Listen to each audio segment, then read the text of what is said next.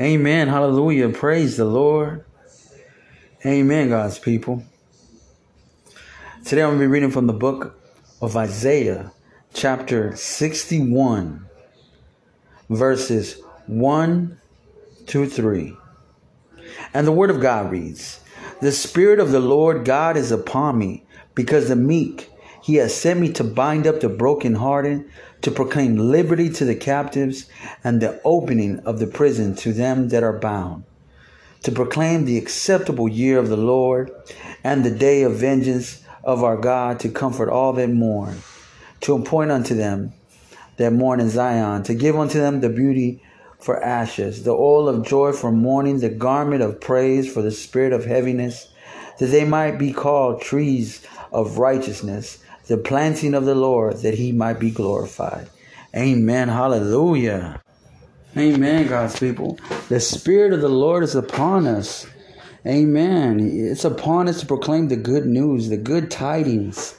You know, the gospel is the good news. This is what we are to be doing, sharing the gospel, sharing the gospel everywhere. You know, a lot of times people don't want to share the word because they feel that they have not been called, but we all have been called. You know, God wants us all to witness and testify of His greatness, of His love, of His tender mercies. Amen. Hallelujah. This is what God wants us to do. So let us do that. Let, let the Spirit of the Lord move upon us. Let us be moved in the Spirit. Let us proclaim the liberty to those that are bound, the captives, those that are enshackled in sin, that we can let them know that, you know what, you can be set free. There is a Redeemer. There is redemption. There is forgiveness. There is salvation. Amen. Hallelujah. That we will inherit the kingdom of God. Amen. Isn't it beautiful to know that we have a loving Father that loves us so much that He sent His only begotten Son to die for us, to shed His blood at the cross in Calvary. Amen. Hallelujah.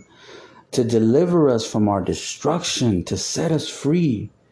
This is something that we should we should look at, that we should rejoice. We should be filled with such joy that knowing that, you know what? I've been translated out of darkness. I've been set free. I'm now in His marvelous light. I have His agape love, His unconditional love. Amen. Praise be to the Most High God that God is with us. Amen, God's people.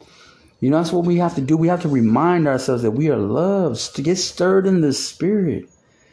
And don't just keep it for yourself, share it. Share it with each and every person that God puts you in contact with.